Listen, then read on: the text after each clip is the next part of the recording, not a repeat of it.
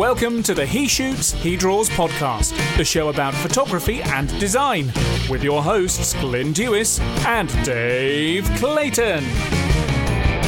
Hello and welcome back to another episode of He Shoots, He Draws, episode 103. God, they're flying by.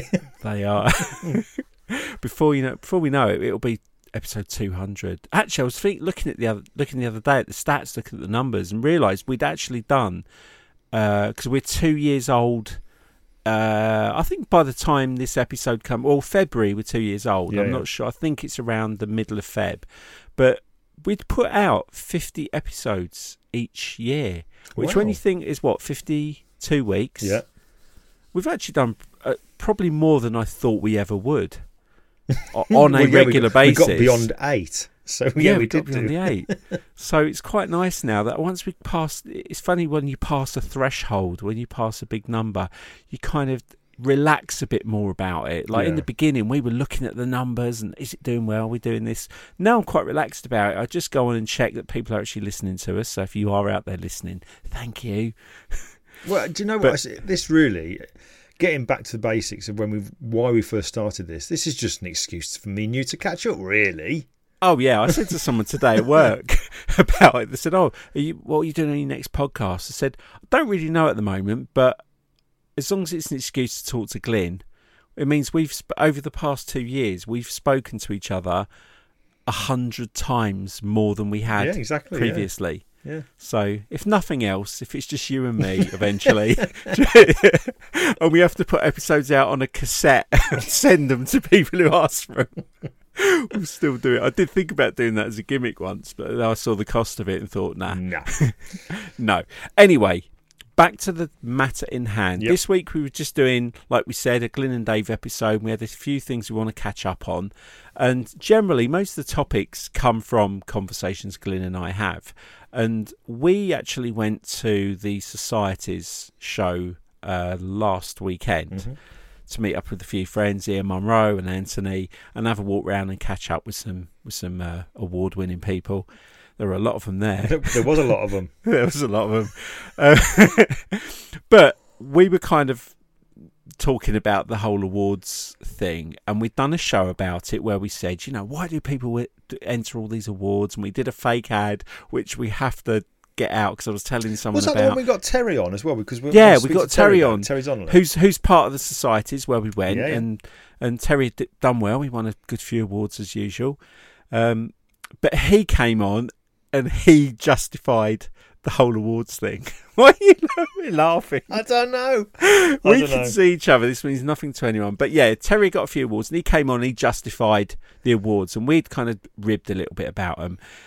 Now, last week, Yep. You actually got invited to an awards ceremony. hmm You got to meet Lorraine Kelly. Very nice lady. well. Very nice lady. And you got to be a judge. And I wanted Mm. to talk to you about that because quite often you find, or we find, we have an opinion on something and we kind of we talk about it and we put it on a podcast. And then all of a sudden you find yourself in that situation where maybe we've criticized someone and then gone and done it ourselves. So for that particular event, tell everyone what the event was, why you were a judge and, and uh, you know, tell us about it. What was what was your experience like being on that other side? All right, so uh, it was an event. Uh, the actual awards ceremony was held at the National Army Museum in London, um, and I originally got asked to be a judge for the, uh, you know, for that whole event kind of thing.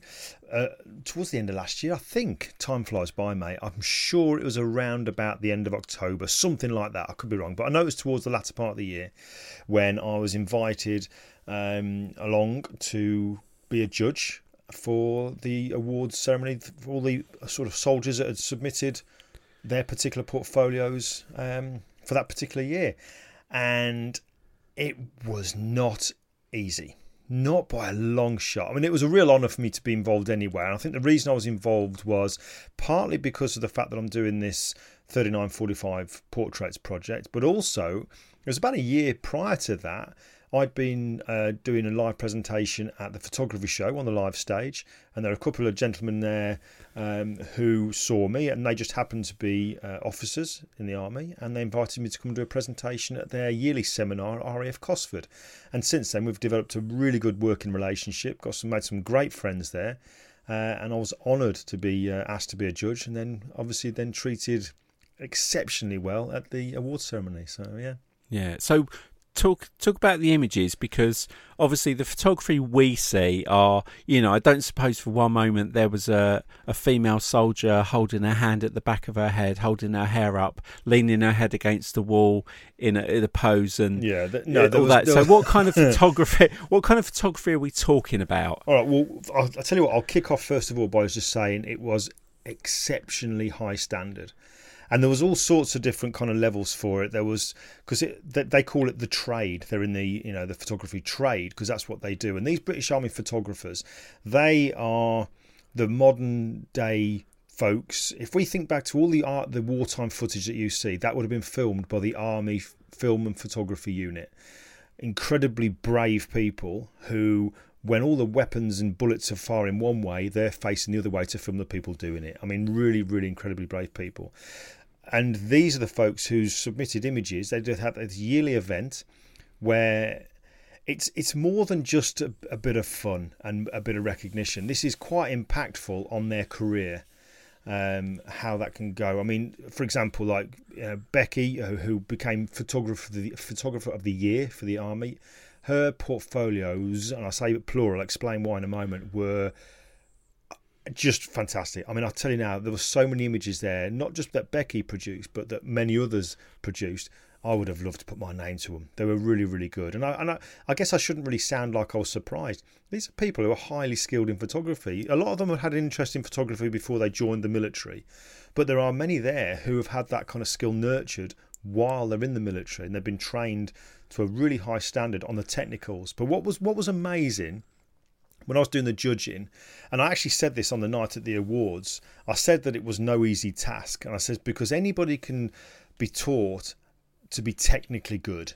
Do you know yeah. what I mean? So you can see a technical image. And we, we all kind of know that a technically perfect image doesn't make it a good image. It can be dull as dishwater. Doesn't matter how well composed it is, the lighting is perfect, really boring. To have that technical know how and creativity, that's what makes a great image and they had that in abundance. Do you know what I mean? And that's obviously Becky did, which is why she she uh, kind of won it in the end. In fact, I'll tell you the little story about that.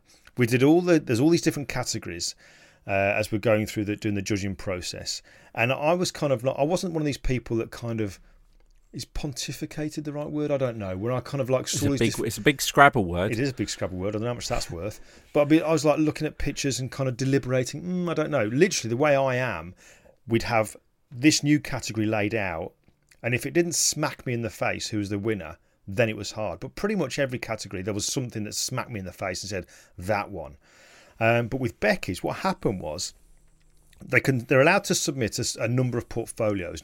The the sort of photographer of the year portfolio, you know, winning portfolio is the big thing. It's that big it gets into the national press. Do you know what I mean? She's uh, on TV, all the all the you know the mainstream big papers and stuff like that. It's really big news for the army photographers. But when it came down to it, there was the three of us who were doing the judging. Uh, I was with a, a warrant officer, warrant officer first class Dan Harmer, who's an absolutely brilliant bloke.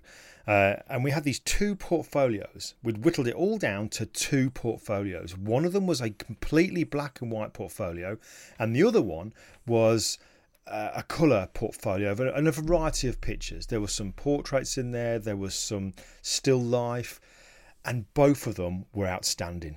And I was like, God, this this is how on earth do you choose between either of these? And eventually, I kind of said, well, listen, I'm going to favour the colour version because it's kind of there's more variety in there. The black and whites are beautiful, but I like the colour version.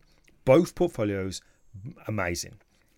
And then uh, what was really interesting was that Dan, he turns around and he says, So you're happy with that? I said, Yeah, that's my choice, the colour. He said, Okay, fine. That will be the winning portfolio. He said, Glad you said that. They're both from the same photographer. And I thought that was amazing to think that we'd whittled it all down. And both of Becky's portfolios were one and two. Wow. How amazing is that? Do you know what I mean? It just it just showed the skill that she's got across not just color images, technically perfect. I mean, there were some of the pictures there that were just you could have just lifted them off, used them in a magazine for an ad. They were absolutely the light. Everything about it was just brilliant. You can, you know, they they are seriously talented. Seriously right, I have questions then. Go on. So, photographs of what? Are they? Is it that they are in the army, but hey, I'm a good photographer, or are these army photos and army portraits and army related? Okay, so obviously images? there, there is a military theme to them, all right. But they do, you know, certain categories will say. Uh, I think one of the portfolios, right? What portfolio does this portfolio basically say to you? Army. However you want that to be interpreted, does you do you look at this portfolio and say, yeah, that to me says army? Um, but you know they, they'll do a lot of the pictures will be army based. Now they'll get friends who are in the military to do some posing and stuff like that, but they are military themed pictures, military sport. You know, there's like tug of war, there's basketball because it's army teams. You know, women's rugby and stuff. So it's all it's all life within the military that these photos do come Okay. from. But there are a lot of them uh, where it is, you know, there is no kind of setup. There is something going on, capture it.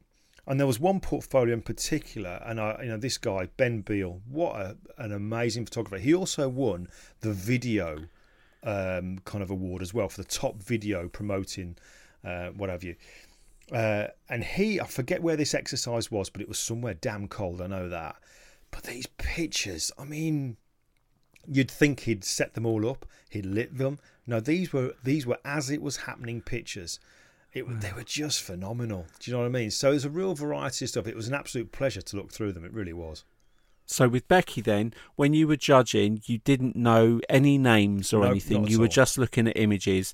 You've whittled it down to two portfolios. They both happen to be the same person. Mm. What was interesting about that that made me think was we've talked about style, Mhm. being uh, having an identified style. And what's interesting there is you thought they were two separate photographers. Yeah, just didn't didn't think, and that, that Yeah. kind of showed. Yeah, I, I suppose you're right. Actually, I see what you're getting at there. But I think when it comes to the the sort of the black and white portfolio, if all Becky did was black and white, you would know that was Becky's portfolio.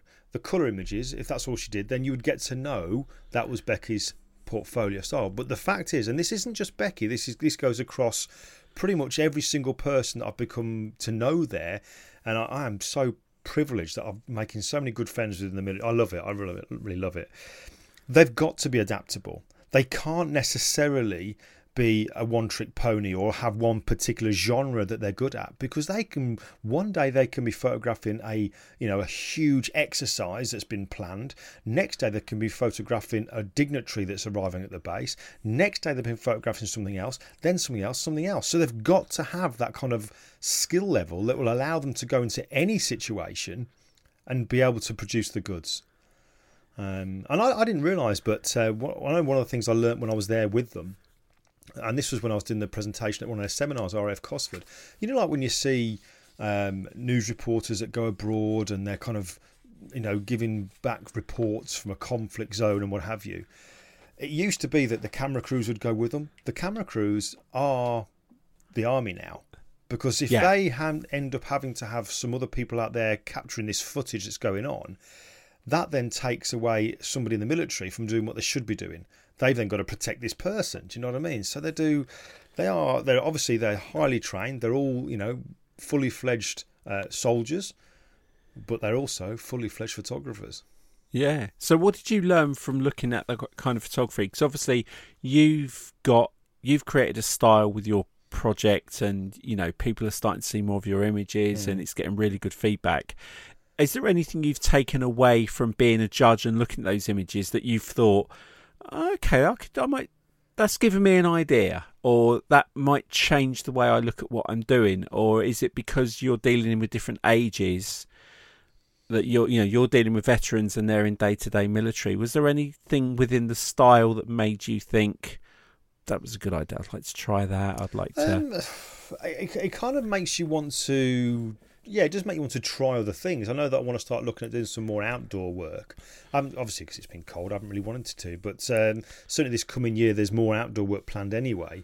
But I guess um, I can't say that it kind of made me think, oh yeah, I want to do that, I want to do this. More than anything, I suppose because you you saw uh, images from people who were, I would say, fairly new to the trade, as they call it, and those who are pretty much uh, about to be fully fledged what they call professional photographers. And that's because a professional photographer is somebody who's gone through all their training and then goes out into the big world within the military and whatever.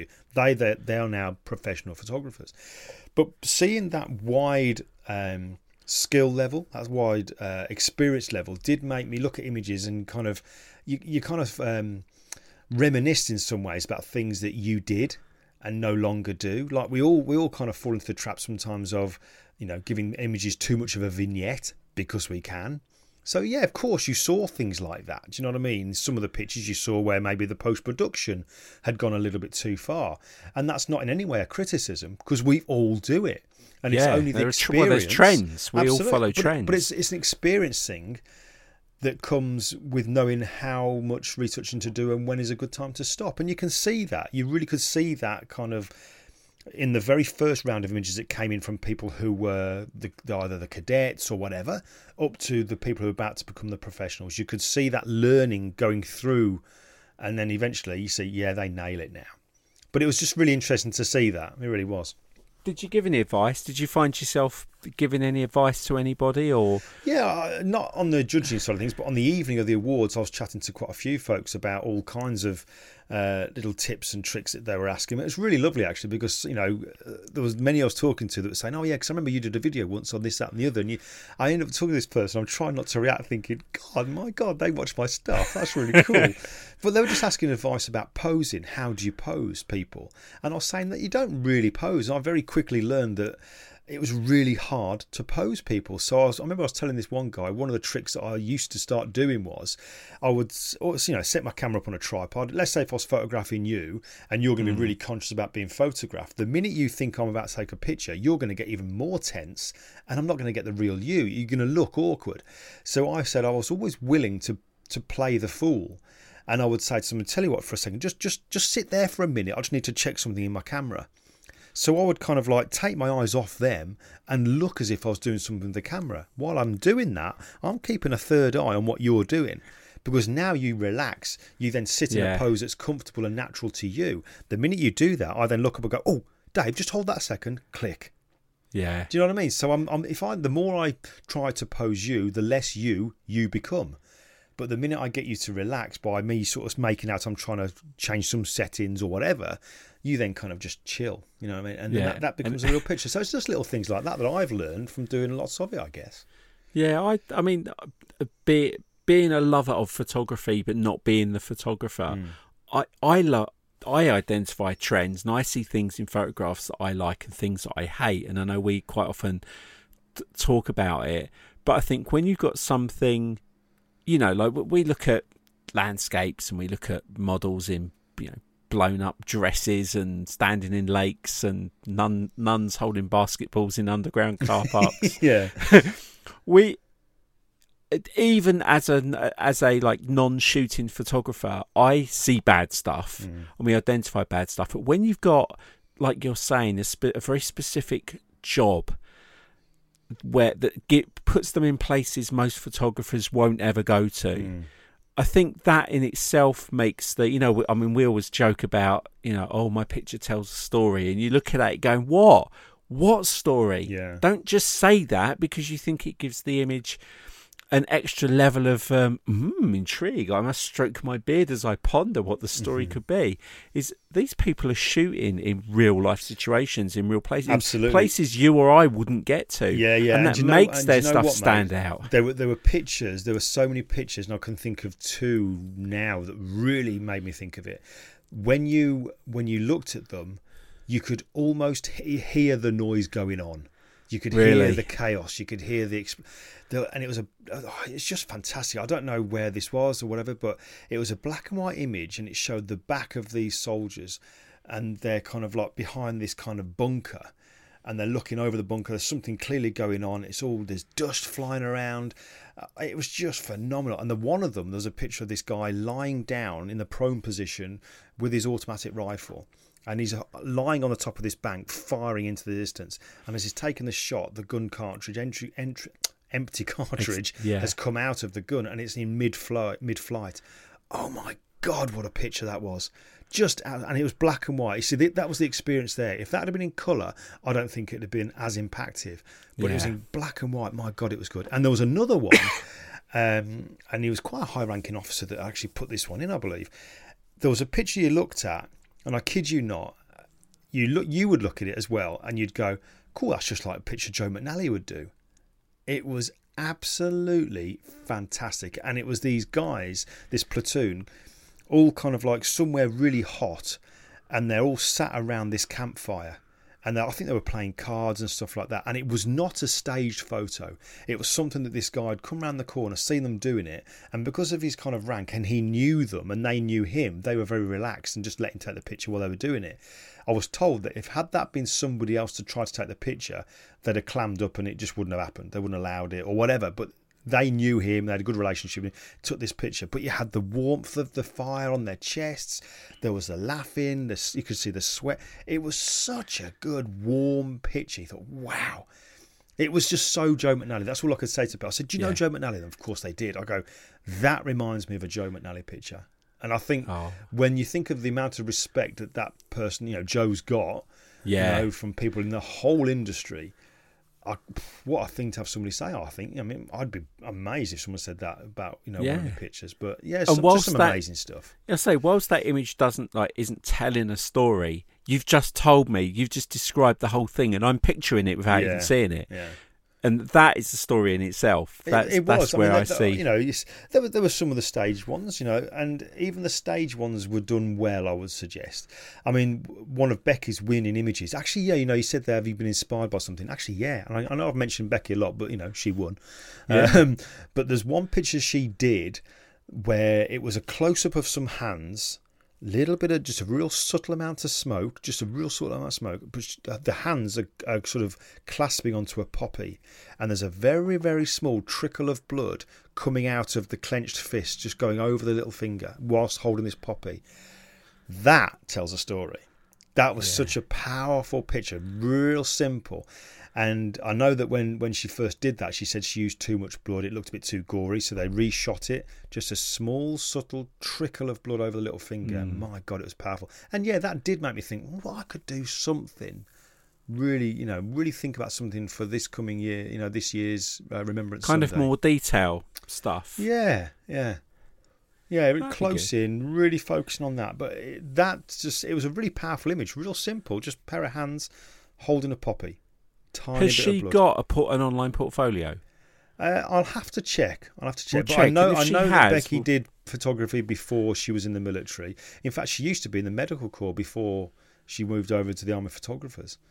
So that's quite a, quite a shift in uh, you know career path there. But yeah, Well, if there's any links for it, we'll put them in our Definitely, show yeah. notes just to point you well, towards I'll some the if anything. I would suggest you know people on because they, they they are very much into their social media, the army. So I would Hmm. suggest anybody just look for army photographers on Facebook. That's what it, their handle is, army photographers, and you'll see all the winning uh, entries and a lot of the submissions on there. And I think you know you'll spend quite a bit of time looking through them because there's some, and in fact you'll see the one with the campfire. Uh, they're all there. It's absolutely brilliant. Okay, we'll do that. So nicely, nicely moving on Yeah. into our next subject. Perfectly. But let's have a break first. Let's do a break, yes. Come and visit the photography show at the Birmingham NEC between the 14th and 17th of March. With over 300 brands exhibiting their products and services, new product launches, and hands on demos, with over 270 talks and classes over the four days, and over 30,000 like minded photo and video attendees to meet and connect with, you have everything you need to capture a fresh perspective and improve your skills, whether you're an absolute beginner or a seasoned professional.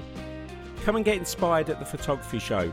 Tickets available from photographyshow.com and you can use code CLAYDEWTPS20, that's C L A Y D E W T P S 20, to get 20% off advanced standard single day tickets only. See terms and conditions on the show notes. We'll see you there. Okay, thanks to the photography show for supporting us again this year, which is brilliant because I know I can't wait for our live episode. We've The got to talk about who we're going to have photography on. Absolutely. you got to come. We've got a code. We'll give a code at the end as well. I think it was just in the ad anyway, but um, we'll we'll put the code in the show notes. But I'm really looking forward to that. It's going to come around quick. But as I said before the break, moving nicely on from that subject, there was something that uh, we did together a while back that you just commented on social media this week was a little project that you'd done for a friend of ours. Um, oh, right, yes. Who's who just so happens to be in SAS Who Dares Wins. Yes. So Glyn and I last year went along to Swindon Wyvern Theatre to see Billy Billingham do a talk uh, about. Well, in fact, I think he, his book was on the way, but because it was it came out October thirty first, so I think we probably saw him August or so, August or No, September. I, I'm sure it was May time, wasn't it? Was it as far back as that? Yeah, yeah, yeah. Crikey. That did go quick last Yeah. year. But anyway, you and I recorded a load of footage on stage, walking around, time lapse and everything. And, you know, with one thing and another, you know, you've been busy. Um, you eventually got round to, to editing it, which I'm going to come on to the filmmaking side. Mhm. But you'd put together the edit and sent it off to Billy and Mark Llewellyn, who's been working with Billy on this tour that they're doing. And we'll, we'll put links in for that because he's still doing it. Um, firstly, what a cracking job. Uh, secondly, you got the same comment from Billy as well. but the thing I want to touch on in a minute, because I'll let you talk about uh, like kind of why why you were doing it, but like a little bit of backstory.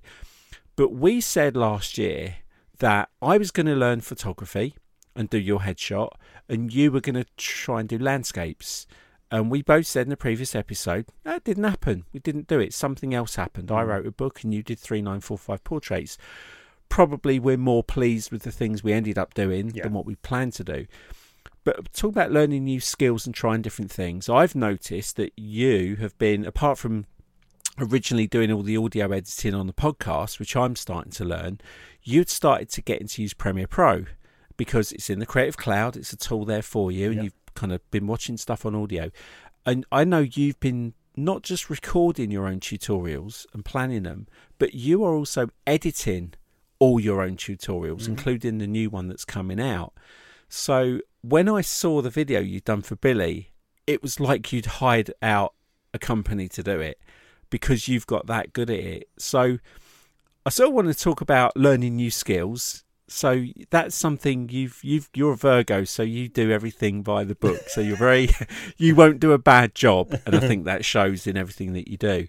So firstly, give a little bit of background about the whole Billy thing, like why we why we're even involved in it, Yeah. and what it's going to be used for. And then I just want to talk to you a little bit about the filmmaking side. Okay. Uh, well, long story short, it all came about because of a relationship that I've, uh, or friendship I've developed with a guy called Mark Llewellyn. Uh, and that all happened because of me photographing the very first veteran that I photographed, uh, Ted Owens, the one that I raised all the money for. That went a bit interesting when the press got involved, but that's the one. Uh, Yep. Mark was very good friends with Ted.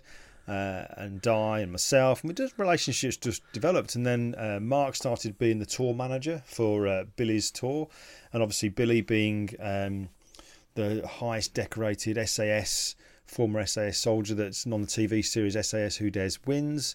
Um, I think he did 17 years, regimental sergeant major within the SAS. Just so many incredible life experiences. And when he was doing the tour, I got chatting to Mark and we talked about photography and he's saying that, you know, Billy would, they'd like some pictures doing. So we kind of talked about that. So we arranged to go to go and do the photos initially. And then uh, they were mentioning about the idea of having a promo video. I thought, well, you know, we're there. We might as well give it a go. So I think I kind of contacted you and says, Dave, this thing with Billy, we're going to do his video for him as well. And you're like, all right, Yeah. okay. Um, so yeah, it just, it, do you know what? You kind of go there for something like that. I couldn't really plan it out. I didn't really know too much about what was going to be going on really even though I was speaking to Mark about the kind of running order for the day but I did know that we needed to get stuff like you know the the crowds coming in the milling around in the background uh, the start of the show when Billy comes on stage and all that kind of stuff and the sound from the audience looking back at the audience and then when he's having pictures taken blah blah blah, all that kind of stuff. So I needed to make sure we grabbed that. So I remember on the day I was shooting with the, um, I did it. We did his portraits on the stage. Got to meet him, spent some time. We hung out with him and Bear Grylls, and Yeah, it's just know. just fantastic. It was what a great evening, great great evening. But you know, I did his portrait on stage. He was an absolute gent. He really really was fantastic guy. He was. He couldn't have been more kind of like. You know, whatever you want to do, Glyn, let's just do it. So I was yeah, making no airs and graces with him at all, were there? Not at all, no. So I did those. Really happy with those. Photographed the rest of the team as well, including Mark. Um, and then it was guys, right? We need to get in place now, ready to do the filming. So I handed you, and this is the great thing, you know, it's you don't always have to have every single piece of kit going, do you? You really don't. No. So I brought along what I had. So we did the video with my Sony. Um, I I did the main video, the A A roll with uh, my Sony. Uh, I gave you the DJI Osmo Pocket, that tiny Yeah. little 4K gimbal, three axis gimbal, and I said, Dave, that's how you press record. Just go and grab stuff. And you went out and were filming one of it. Now, as everyone was coming in, I'd lock down a GoPro on the stage, looking out onto the seats, so we could get a time lapse of all the people coming in. Um, and yeah, that was it. And so you know, it just it just worked out really, really, really well. I'm just. It took me a while because, as you know, I've been busy doing other things, but it got round to doing the uh, final edit on it a few days ago. And the way I do the editing now is I've kind of learned. I've, there's so many people I've learned from online. Peter McKinnon being one of them. Um, I start uh, the, the whole thing about his promo. It had to have a start, a middle, and an end, as everything Yeah. does. But it had to say this is his tour. This is why you want to go to the tour. And I knew that it had to be roughly one minute fifteen seconds long, about one minute fifteen seconds. So the way I did the editing was I knew what the start was going to be. I knew what the end was going to be. The end was going to be him coming onto stage with me following him, eventually stopping by the stage curtain, letting go, and crowd going up. Um, and then it was just a case of using Prelude within Premiere to within Photoshop. oh, Sorry, within uh, the Creative Cloud to check all the different scenes that we had and creating a story out of it. Yeah. And then choosing the right music and I was going to say, stick at the music's important. Yeah, the music's very important. In fact, you know, Peterson. yeah, here's me saying start, middle, and end, but I guess I spent the longest time was spent looking for the right music because you've got to think it's got to be something that suits Billy and the life Yeah. he's had in the military and the SAS and and you know all these other things that he's doing. It needed to be suited to him, and uh, yeah, I think we nailed it. Used epidemic. Uh, what's it? Ep- what are they called? Epidemic. Epidemic Sounds, I think they're called, where I get Yeah. all my music from and audio effects and stuff like that. So I've thoroughly enjoyed it. It's thoroughly. You did a cracking job, mate. it. I mean, I know I've seen bits of your tutorial, and obviously you, you've been recording tu- your new tutorial lately, Yeah, yeah. and you've been editing that, and and it's a skill that I mean, pff, I know you've done some stuff in the past, but you can definitely see a difference in quality now. And do you think that's been through being patient and looking? Because I know you you quickly go on and find out how to do a particular thing, and then you stick to that. Is have you found that? Because your learning, everyone's learning process is different. Yeah, Um, but this is a kind of a new thing for you. yeah. But I think you've picked it up really quickly. I think it's just um, I've I've always been the way. If I'm going to do something, I can't just play at it. I never. I've always said that I never want to get to a stage when I'm looking back in later life, going, "God, I wish I'd tried that." I never did. It's like with this Premiere now. I want to get as good as I can with Premiere. You know how how good can I get? So I, I just put all my effort into it. When I have a little bit of downtime or when I'm doing some video, I won't just do the video. I'll think, right, how else can I make this look better? So I go onto YouTube. I watch Peter McKinnon videos and other little things that I got to look at and see what how can I do this? And I don't know. It kind of feels. Does it feels kind of natural? It feels like I, I, I feel like quite quite at home with it. To be honest with you, I mean, re- I'm really enjoying learning it. But I just I love I love learning new things anyway. So Yeah, I think videography stuff is is really cool Mm. because it's that whole that the motion and the effects and just the editing and the cutting is really clever. Yeah. But also a good thing is, and this is why I say to people about, I'm not paid by Adobe to say this, but when when I hear people going, yeah, well, well, be Creative Cloud, I'm not paying. You've got the tools. You know, you've you've got Premiere Pro, you've got Audition as part of your cloud subscription. Mm. So you've now got these. Industry standard professional tools that you are now learning to use because there's a lot of stuff in there that's similar to Photoshop and Lightroom and Yeah, all the other tools. the yeah. language is the same. It all connects to each other. You can ping stuff out of you can ping audio out of Premiere Pro straight into Audition and clean it up and come back and you bring After Effects in. That you've got all these great tools. It's you know rather than whine about I don't need them all. I would say actually spend that time learning one new thing. Just one new tool can add a, le- a level of something that you weren't able to do. Yeah, if if you've got a purpose Before. for it, I've I've kind of Yeah. learned it because I do do quite a bit of video, you know, and I've done the videos for the new, uh, preparing those videos for that promo for the fundraising for the veterans thing. Yeah. So I've really enjoyed doing the filming with those. In fact, when I had the day in Wales with my friends, you know, there was Anthony, Ian, Steve, Brian, Gez. We were all there doing the filming, and Foxy to do this stuff for the uh, veterans charity stuff, and that was just. It was a brilliant experience. So certainly getting Foxy, who is who is an actor, getting Yeah. his input because he's been in. I got to meet him as well. What a nice guy. Yeah, you know, movies and stuff like that. And you kind of the input he was able to give me from when we we're doing the filming, right? You filmed that bit, now stop, now film the same thing again from a different angle but closer in, and then how you can edit all that together. Like a just simple something simple like when Brian was playing the part of the postman, filming walking up the street, his hand goes on the gate, pause, then go the other side of the gate and filming coming in the gate with, and then you cut it to the right time where you see his hand coming down and it's just great fun. I think if you are Yeah. a creative person, it doesn't matter what you're doing. If it's creative, you just enjoy it. So be Yeah, it, I mean, be it taking that's- pictures, that's be it thing. editing, be it doing video, be it doing audio. It's just it's a good creative, fun process. Yeah, you can be brilliant at Premiere Pro, but if the foot, it's like photography. You can throw it all in Photoshop, but if it, what's that phrase? Uh, Can't polish a turd. no, is Oh. it something like crap? I'll, be, I'll do the polite version: crap in, crap out, Oh, garbage in, garbage out. garbage in, garbage Yeah. out. Yeah, um, it's like with the filmmaker. You have to get the filming right to make the editing job easier. Yeah, yeah. So you're not trying to polish a turd, and that's something else you're learning because you're right. I, every time I watch Casey Neistat, I don't watch him for his actual content. Mm. I watch him to try and deconstruct his filmmaking. I, I love it. It's just little things as well, Dave, like the profiles. Profiles within the camera. Don't just shoot it as it is.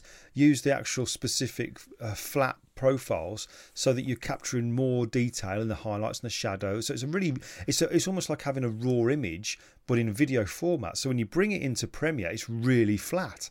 But there's detail in every area of it, and then you do your color grading, increase the blacks, bring up the highlight, and it's just just incredible. It really is incredible. It's such fun. Ah. Tonight, tell you what, mate. Tonight's episode is slicker than an otter's pocket because I'm going to lead straight into something else. But before we do, and while we're on the subject of kind of gear and equipment, we're just going to play a second ad of the show from our sponsors, Westcott. And when we come back, I'm going to talk to you about gear. This is like it's rehearsed. I know. Before the show, we were like, what should we talk about? I don't know. Should we record later? Now we're in full flow. So we'll come back after the break. He Shoots, He Draws is sponsored by Westcott, a worldwide leader in lighting and light modifiers. Have you seen the new FJ400 strobe? This 400 watt second strobe is an AC/DC strobe that has the fastest recycle time among any 400 watt second strobes at just 0.9 seconds at full power. With its fast recycle time, color consistency, and unique features, you can see why photographers are completely overhauling their lighting systems in favor of the FJ400. Pair this strobe with the first ever universal trigger for complete control using the same trigger across Canon, Sony, Nikon, Fuji, Panasonic, and Olympus camera systems. Yes, it really is a game changer. Come see the FJ400 at the Photography Show in Birmingham, March 14 through 17. For more information on the FJ400, visit fjwestcott.com backslash FJ400. Okay, thanks to Westcott again for joining us as a sponsor. We've got some we've got some great partners. Thanks to show. Westcott really- anyway. well, just yeah, because I, I mean, use their stuff. Yeah. Thanks, Westcott, because I couldn't do what I do without you. So, on the subject of gear, something that we touched on a little while ago that I wanted to go back to was you are just transitioning from you went from Mac equipment to Windows. Yep. You've had Windows for a little while. Yep. And I know you're coming back to using Mac equipment. We're not going to do the old Oh, Mac v Windows, Blur v Oasis, sausage versus bacon. It's you know, at the end of the day, we we always say fit for purpose. I almost want to get a T-shirt with "He shoots, he draws, fit for purpose." We should actually. That's Um, not a bad idea. Yeah, because it's a phrase that I use so much now when I talk to people Mm. when they when they're moaning about stuff or saying, "No, you shouldn't be using this." Shouldn't be. So it's fit for purpose. We buy the things that suit our needs. Yep. We shouldn't be dictated to by snobs and know-alls or people with a you know a very kind of the Android versus iPhone crowd. Yeah. So you've switched from from Windows to Apple. So I wanted to ask you a question about that. What when you when you moved to Windows, what was one of the biggest reasons you you moved away from Apple equipment to Windows? And then in that experience, what now has made you go this isn't fit for purpose. I need to go to you're not going back to Apple in a way because the, the Apple gear you had then is not the Apple gear available now. Yeah. So what was the process of going Well, but to but to but? Well, you just, you've just nailed it yourself there because the kit I had at the time wasn't the kit that's available now. So when I was using Apple, you know, and I, I just, you know, did it did what it said on the tin. Do you know what I mean? Yeah. Um, but I think it's only a couple of years ago. I think I moved over two Yeah, two and a half years. It wasn't ago. that long ago, really. And the reason I moved over was because the the Apple systems that I had at the time, I'd had long enough that they were starting to get a little bit tired. And uh, you know they still worked, absolutely worked, but they were finding it hard to work with the new software that I was getting all the latest versions of Photoshop, Premiere, blah Yeah. blah blah blah blah. It was kind of struggling, and also all the, the you know bigger files coming in your cameras now. So I needed to have a bigger, more powerful system, and for me to have that from Apple would have cost ridiculous amounts of money, and I still wouldn't have got what I needed. And what annoyed me more than anything was the fact that I couldn't upgrade RAM because they were soldering it all in. It was fixed. You had to buy it as you wanted it at the time. You couldn't upgrade later. So that those kind of things there just kind of ticked me off. And I thought, no, I need to get this particular system with this amount of uh, hard drive, this amount of RAM, these kind of graphics cards, and a Windows system just fitted the bill. So um, I, I took the I took the leap. I couldn't give a damn what brand it was. Really, I went for Dell in the end because a couple of friends who had Dells and thought, well, if they have it, then I'll go for those. Just if anything goes wrong, then I can call them. Um, Ultimately, it's Windows. It's the ultimately, it's Windows. It is Windows to, 10, yeah. which was a completely different experience to when I first ever started using computer with Windows. Blue screen of death and all that kind of stuff. Do you know what I mean? It which was, which everybody 95. experienced. Um, so you know, fast forward now two and a bit years later, or however long it is, I now need to go back to Apple because I've had a long enough time with Windows to see I've had some potential issues. Um, and my kind of thoughts are now that, and this is only me talking now, right? I'm not, I'm not. This isn't a sweeping statement for everybody who uses this particular kind of system, but for me, Windows feels like it's a system for people who are very good at diving around deep down into a system to fix a problem because what I have found, and bear in mind my machine isn't used for doing anything other than editing. I can use it one day, it's fine. Next day, okay, so why is it doing that? It would have a bit of a mood, you know, like or there'd be an update. Now, sometimes when you got like Mac updates, yes, I know sometimes there's a bit of conflicts with software and stuff like that, but I've experienced when it's been a Windows update that a lot changes to the point that my com- my computer just wouldn't turn on the one time. It just would not turn on.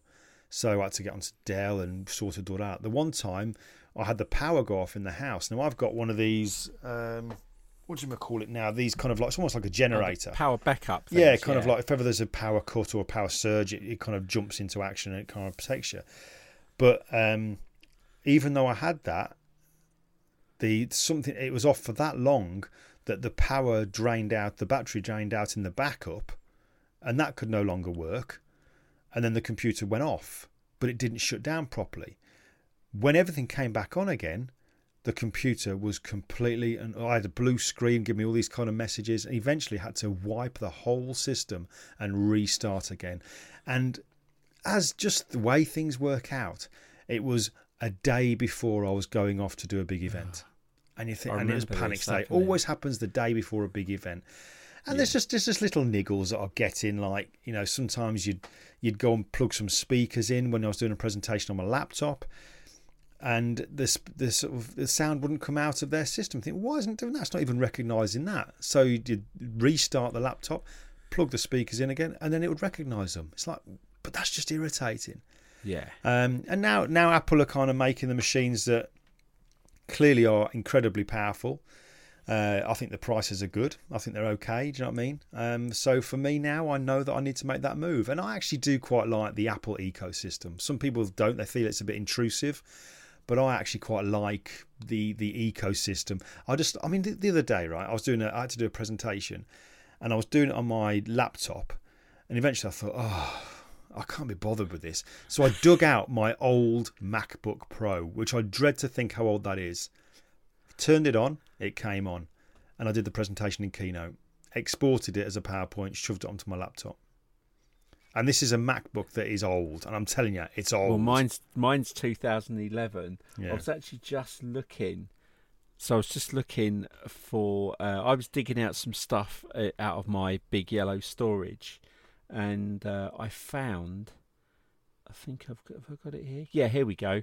So I found the receipt for the fir- for my first ever Apple Mac, and I bought it. God, you keep everything. I know it's, it's shocking. I'm not a hoarder. I just keep stuff. Um, I remember seeing an ad for some. Uh, it was a rental, a Mac rental company, and they were selling off some gear. And at the time, I'd been buying. I was buying Mac magazines, even though I didn't own a Mac, because I even then it was just like, oh, this is the gear I want. This is cool. It's made by one company. It's not, you know, you can buy a PC from a bloke who made it in a garage, and you can buy a PC from HP. You know, all all the. But I liked that Apple just made Apple. That's it. It's one company does it. And I dug this receipt out, and it's dated the twenty eighth of November two thousand and one, and it was a Mac G4 Apple G4 at 128 meg RAM and a 20 gig hard drive. And I paid, uh, don't know if, the, I think from memory, I paid around four or five hundred pound for it at the time. Um, and I bought a, f- a FireWire external CD drive and a big, massive 21 inch display that was so heavy it took two of us to lift it in the car. it was massive. I've been an Apple user for 19 years Mm. and through v- different variations of the iMac and then you know the iPhone. I've always had an iPod. I've still got the first ever iPod that came out. Apple just worked for me, and as time's gone on, the more they've added to it, I'm kind of I'm in the ecosystem. It works for me. Well, well, so Samsung does something better. I don't care. All the things I've got, my you know, my my MacBook is 2011, works a treat. You know, apart from the fact I can't update the OS, I've still I've still put CC 2020 on it, and it's working a charm. Wow. I'm on an iMac that's two and a half years old. Th- th- this this is not a Windows is better than again. No, this no, is what's this fit just for a- purpose. That's why I'm Yeah. going it. There are things I love about Windows. There are things I love about Apple. It just so happens that the things I love about Apple are what are suited more for what I do. That's So exactly that's why. I'll be using them. and the Mac had always been, I think, a creative tool. So whenever you uh, whenever you watch films or you go and see any studios or anything, their design departments always had Macs, and that was kind of one of the reasons I just thought, well, I'm a creative, I'm a designer. The designers seem to be using a Mac, Yeah, yeah. and I say all the things work for me. I, I know it can seem expensive, but I also think it lasts a long time for me. And things just work. If, I, if I'm And- honest and- as well, Dave, a lot of times with, with the software that we use, a lot of times when there is a new thing coming out from, say, for example, Adobe or whatever, it's always the Mac version that's released first. Yeah, And I hate having to wait. Ah. So that's why as well. Somebody explained to me a little bit about. I won't go too deep into it, but one of the reasons they said why sometimes apps only come out on the iPad first, and I'm sure there's some tech geek out there that would shoot me down in a heartbeat. But one of the reasons why you get stuff on iOS on Apple devices first is because the amount the quantity of screen sizes on Apple products is very small. It's something like, uh, I mean, you've got the you've got the iPhones. Well, most people generally have the last two or three iPhones. The, the iPads are kind of all the same size, nine point seven inch or so. So the the range of Apple products is is small. So therefore, when they're building and they're developing for all the different screen sizes, it's easier to work in the Apple ecosystem because there's so few screens. They can get that the makes product total out sense. But I never When you look at all the different kind of Android phones and Android operating systems, I mean, some there was some survey that said like there's eight different Android operating systems out there at any one time, Yeah, and all these multiple that size really does phones. make sense. I've never had that Yeah, explained before. developers said that's why we Mm. we do it on Apple first because we can get it out quick. We test it; it goes on the iTunes store. It, you know, it, we can get it out there quick. It's used. We can get good feedback, and then we, while that's happening, and money's coming in, we could then develop the Windows. I mean, I, I remember when there was a couple of companies that that we've dealt with before that stuff came out on Apple first, and then it came out eventually on Android. yeah. But you know, it's like you say, it's horses for courses. I, I like I like the stuff. Um, I'm interested to see what you end up going for because I need to I do need to update my MacBook Pro this year because I want to do go back to doing more presenting and I, I can't use a, a, a nine year old No. MacBook Pro no, for at that No. even though it do the job. But um, I, I went on a window. I, the girls have got a Windows PC for their homework. Careful! Don't don't go Sh- down the windows. A bad route. She, she uh, my 11 year old daughter had to show me how to find what she was looking Oh, for right. because I couldn't work. Get- I couldn't get my head round the, the windows. yeah. But Do you know, daft as it sounds, I, I mean, obviously not going to go on too much about this, but yeah, because I've had those bad experiences with it, now whenever I install something new and it says the computer needs to restart to finish the installation or do it now or do it mm. later, when I click to restart, I literally am every, and I, no joke, every single time I'm thinking, please, please, please start again. I just, I just do. I've I've lost. This, I guess this is the key. I've lost confidence in using Right. the Windows system. I moved from Apple because it was fine, but it wasn't able to deal with what I was doing. It wasn't Yeah. fast enough. It could do it, but it took too long. It wasn't breaking on me. I've lost faith in the Windows system that I currently have. So I think when once you start to lose faith in something and you can't trust it, and with the work that we're doing, you've got to be able to trust your stuff so you don't lose it for a start off. yeah, Then it's kind of like, okay, now I need to move. yeah. Well, it's like your camera gear. It's like your equipment that goes with your camera gear. It's your computer. You, all you want to do is turn it on and use it. That's it. Yeah, I couldn't care less what it was. I just need it to work, and I need it to be reliable. And uh, I've I've lost that now, so I'm moving back. So Good. and there, Well, there was I something. Ah, see, I told you you shouldn't have moved. No, no, no, no, no, no, no. No, you're missing the point. I moved because it wasn't right for me at the time. I needed to get something that was, and now moving back. There you go. Yeah. Well, something I want to finish on. Go on. Um, I want to give a shout out to uh, some friends who do a podcast called Master of One, and uh, Patrick posted something on Instagram the other day, and I've got a bit of a. You and I have both got a bit of a bugbear about certain kinds of things on social media to do with advice and, and things. And one of the words that kept coming up was hustle. And people go, no, I'm I'm on the hustle. I'm doing the hustle. You got to be hustling. And, and and he was saying that it gives a bad message because my generation. We could make an episode out of this. Yeah, we, we will go on to it. We will talk about it because I've got some examples. But the th- the kind of byproduct of what I was listening to actually was deliberate in what we've spoken about today was making our own choices and not being afraid to make our own choices Yeah. and not feel that we have to be told what to do by others because what they find fit for purpose isn't fit for purpose for you.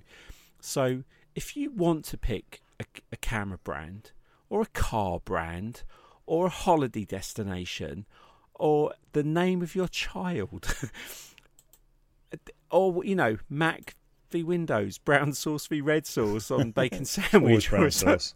Yeah. Um, no. but what but what I find and what I, I talk to many people about now is the the fact that don't be afraid to make your own choices. You know, stand by the decisions you make and don't be forced and coerced into changing it because it works better for somebody else. You know, we all have different personalities and lifestyles and situations and finances. If you want to buy a Canon camera and a Fuji camera and have a you know a Mac computer and listen to Oasis instead of Blur, it's fine. Do it. But like we said in another episode, save yourself a little bit of aggro. Don't post on social media every single time you buy a piece of equipment. Yeah, yeah, we haven't put it out there this, because yeah. because all you're doing is you're opening yourself up for people to have an opinion and shout. You know, we've got our opinions. We we express our opinions on our podcast, and you don't have to agree with it. And we like, in fact, we like to hear people disagreeing with it because it gives us more content for another episode. But if I want to leave a message at the end Go of I lost you then. of what people are doing is don't be afraid to make your own choices. If you want to go and learn something, go and learn it. If you don't want to use Apple, don't use it. If you don't use Adobe, don't use it. Find something you love doing and do it. Try it. Become good at it, and and enjoy enjoy what you get from it.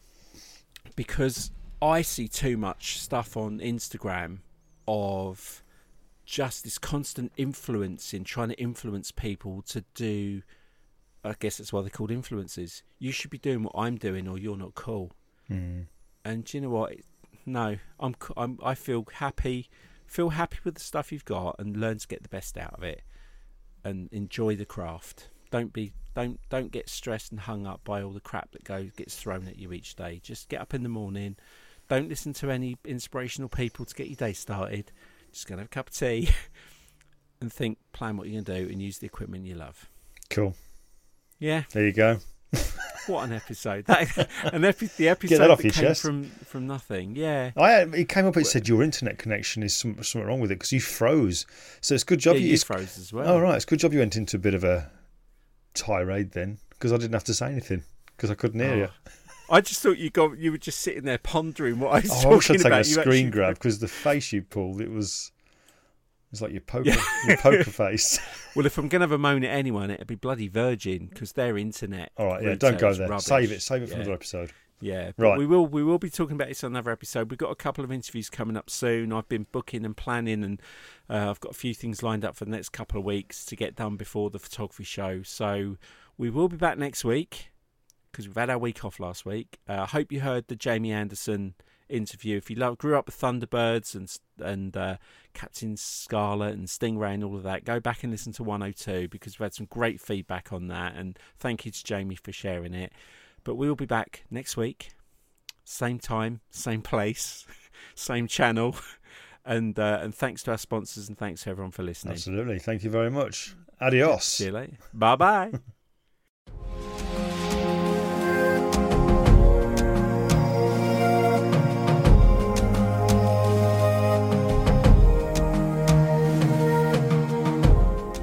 In the middle of the South Pacific is a remote inhabited island called Kanuha Kahana. Named by the first person to discover the island, its meaning, powerful twins. It's so small the only way to reach it is by a small boat. It has no large dock or airstrip. The island only has 256 inhabitants, sharing only 8 surnames. As I said, it's one of a pair of islands, its twin being a volcano. Hundreds of years ago, the volcano erupted and a plume of lava left an arch at the top of the volcano, and the islanders believed it was the eye of the volcano god. Once a year, the sun would perfectly line up in the centre of the eye, and if the sun was able to shine through, the islanders believed that the volcano god blessed them and would protect them for another year. Each year, somebody on the island would capture this moment with a painting of the festival that was held to celebrate it. One year in the early 1900s, a passing boat left a camera on the island, and one islander took it upon themselves to try and capture this amazing moment on film. As the years went by, they tried each year, and each year the smoke from the volcano blocked the sun. Over the years, other boats would pass by and leave a newer film camera, and each year they continued to try. That was until last year. The great grandson of the original islander who had the first camera set up his camera as usual to try and capture this magical and important moment for the Kanuha Kahana inhabitants.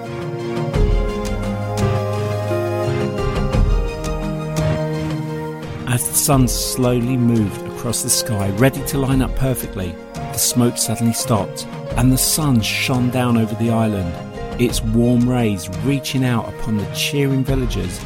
And as the young islander captured the moment perfectly, the smoke returned. Everyone was joyous. The young man was able to develop the image in the primitive darkroom in one of the homes on the island. There was an international photography competition held each year on a much larger neighbouring island, about 80 miles away. The elders encouraged the young boy to deliver and enter the image to celebrate this historic moment and bring extra joy to the people of Kanuha Kahana. He and his father rowed the 80 miles through a choppy ocean, carefully protecting the photograph, and delivered it for the International Photograph of the Year contest. The competition awards were to be made the next day. They were nervous. The boy and his father stood in the crowd the next morning as each prize was awarded one by one. Then came the final award International Photograph of the Year.